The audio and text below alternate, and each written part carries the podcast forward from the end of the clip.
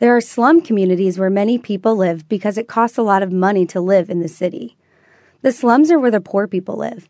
These slums are made of very small one room houses called shanties. Shanties look like shacks. They are made with tin and trash that is found around the town. There is very little light inside the shanty, and a lot of people usually live together. In the city, there are children running around and vendors selling their goods at every corner. There's a lot of traffic.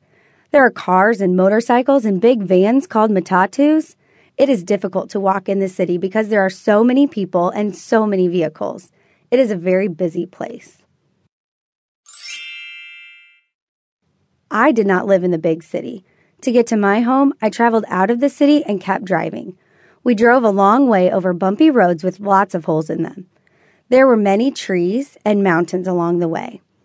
Our friend Elijah drove us in his blue truck. We drove with the windows open because it was hot and we were scrunched together in the truck. In Kenya, people sit very close together so more people can fit.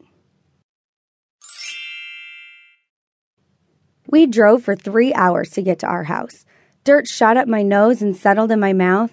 I saw Maasai men wearing shukas. Shukas are blankets that men tie around their bodies. Maasai men are known for being shepherds. They walk their cows, goats, and sheep for miles to find food and water. I saw little huts called manyattas made with sticks and manure. Manure is animal poop and dirt. When it dries, it helps hold the sticks together. I watched the mamas walk for miles with their yellow water jugs to the water hole. It is their job to get enough water for everyone in their family and bring it back home. As we got to our town, I watched the women along the street selling fruits and vegetables.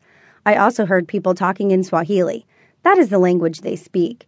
The young, barefooted children followed us, screaming, How are you? Kenyans sure love visitors. After driving through town, I was taken to my new home, or Nyumbani. That is where I met my Kenyan mama, Mary. Mary became one of my best friends. She is a happy lady who loves to sing and.